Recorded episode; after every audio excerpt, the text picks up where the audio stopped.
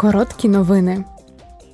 Сьогодні делегація Комітету Європарламенту у закордонних справах завершить свій візит до Чилі.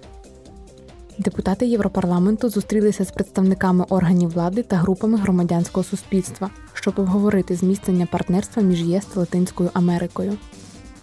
Завтра євродепутати прибудуть до Бразилії, щоб розглянути питання відновлення відносин між ЄС та Бразилією та обговорити позицію Бразилії щодо війни Росії проти України. Вони також обговорять боротьбу зі зміною клімату та вирубкою лісів. Голова парламенту Роберта Мецола перебуває у Загребі.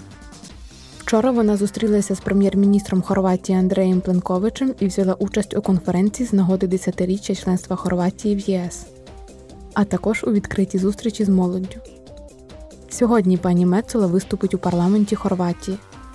Завтра вона буде в Лондоні, де візьме участь у конференції з відновлення України та виступить з ключовою промовою на парламентському заході конференції з відновлення України у Вестмінстері.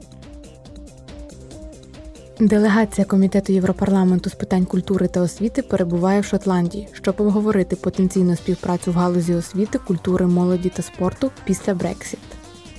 Перебуваючи в Единбурзі, вони вивчатимуть можливості продовження мобільності між Шотландією та ЄС в рамках програми Erasmus+. Візит завершиться завтра.